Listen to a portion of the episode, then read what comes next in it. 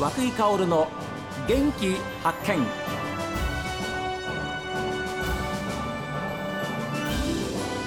おはようございます。和久井薫です。和久井薫の元気発見。一日の始まりは私が発見した北海道の元気な人と出会っていただきます。今週は環境を考えてリユース事業を北海道そして世界に展開しているルーツオブジャパンの代表取締役港玄道さんにお話を伺っています。リユースの力ってのはね未来の力。そうなんです。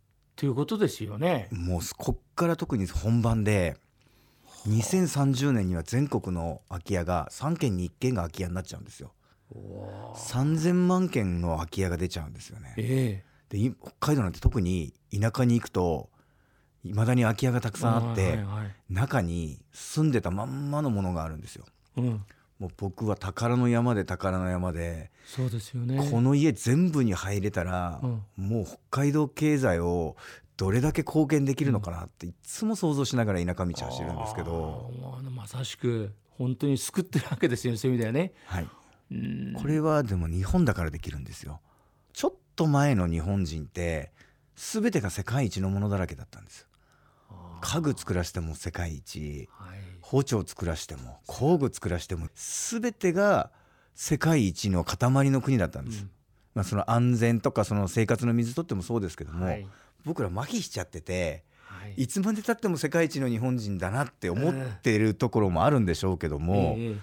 で実はその世界一のものが今みんなゴミになっていて逆に大量生産のうん。輸入してるようなものをみんな安くて買いやすいから、うん。デザインもいいしコマーシャルも見たからこれ買おうみたいな、うん。そんな社会になっちゃってるんですよ。あなんでゴミが価値がある？あ例えばですねあ日本のおばあちゃん家にあるはい。中古のあの錆びた包丁。錆びた包丁。出刃包丁とかいろんなの入ってますよね、はいはいはい。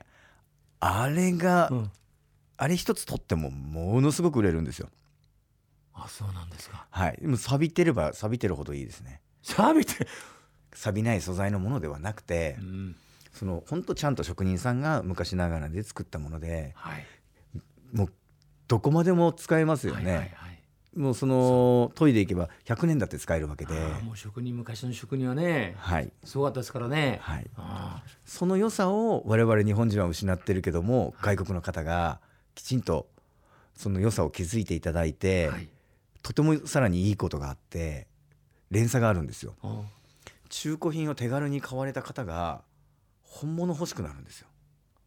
せああなるほど。怪獣にそのファンをたくさん作っていけるんです。うん。今一つその包丁の話しましたけども、えもう三味線取ってもそうですし立ちばさみ取ってもそうですし家具もそうですよね。もういいものだらけですね。ということは我々はあれですね日本に住んでいながらね本当に日本人のはい本当に昔の良さっていうのをはい。忘れてますね。そうなんです。今ねはい。生活しやすくなってるから、はい。何でも手に入っちゃうから。そうなんですよ。安く手に入っちゃうからね。で捨てるのもお金で考えちゃいますよね。ああだから簡単に捨てちゃう。うん、これ1,000円だったら捨てるわみたいな。あとかこれ砕いて黄色いこ袋に入れたらいいからもう捨てた方が早いっしょって 全部捨てようっていうような社会になっていくわけですよね。で我々はそうじゃないですよっていうことを表現しているのが僕らの会社なんです。最大のやっぱり苦難だったのあが、うん。新型コロナウイルス。あーコロナはい。飲食店の方々はやはり保証があっていいですけども僕らはまずコンテナが止まってコンテナが手手に入らないでコンテナで送る金額がうん。4倍近くなったんです。コロナで。はい、で海外需要も減る。海外からのお客様も減る、はい。移動シーズンも減る、はい。おじいちゃんの家片付けたいから札幌に来てか片付けますっていう人が、移動シーズンがない移動する人がいないんで来ない。はい。ものすごい大変な数年で。そうか。もう一番大変でしたねプラス今年の大雪なんかももう大変でしたしただ、まあ、僕らのそのリユースの業界っていうのは、はい。絶対にこれから社会にとって成長しなきゃいけない分野なので、うん。こっからはもう楽しみですね。うん。そうですね。はい、ちょっと話変わりますけれども今あのフィリピンのスモーキーマウンテンとはい。言いますから、まあ、スラム街ですか、はいそういうこう命を救うはい。活動もされてらっしゃる、そうですね。なんかこうじ自分にしかできないことにぶち当たったらやってるんですね。気がついたら。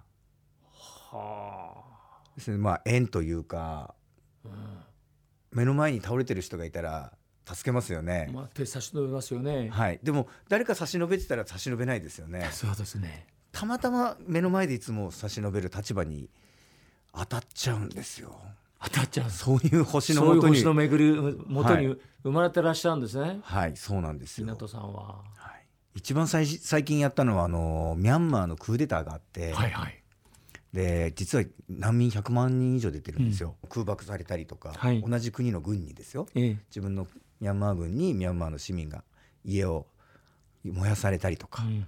で裸足でこう山の中のジャングルまで逃げて住んでる人がものすごく多くて。あ食べるものもないし、医療機関もないしまあ着るものなんて当然何もない着たまんまの格好でーっていう方がすごくいらっしゃってうん。うんなんとかしその情報を聞いた時にあなんだうちのコンテナに物突っ込んでいけばすぐできるじゃんみたいな。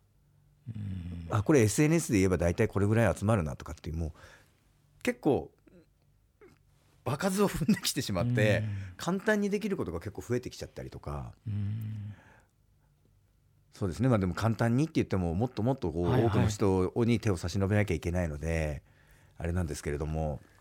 あのまあ、フィリピンにあるスモーキーマウンテンの話が出ましたが、はい。ここに住む子どもたちが大人になれる確率はほんのわずかです。はい。これどういうことですか、まあその衛生環境がものすごく悪いので。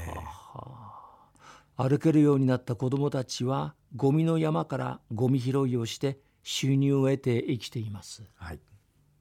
ゴミの中からでも宝物を見つけています。そうですね。私たちが出会ったのは片方だけのローラースケートを見つけた子です。宝石のように目を輝かせて幸せそうな顔をしていました。スモーキーマウンテンの子供たちの将来の夢は大人になることです私たちはそんな子供たちのことを応援しています、はい。というこれあの湊さんたちが活動されている部分の中からちょっと私が紹介したんですけれどもそれぐらいまあ厳しいんですよね。そうですね、まあ、その生きることに厳しい環境にある子どもたちっていうのが、やはりその海外で仕事してると目をつぶらないとたくさんやはりいるんですよ。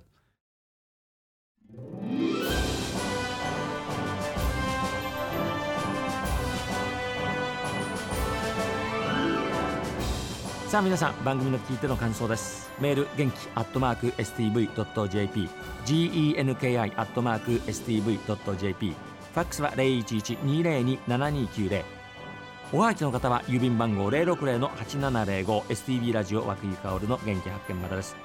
この後は北海道ライブ朝耳です。今日も一日健やかにお過ごしください。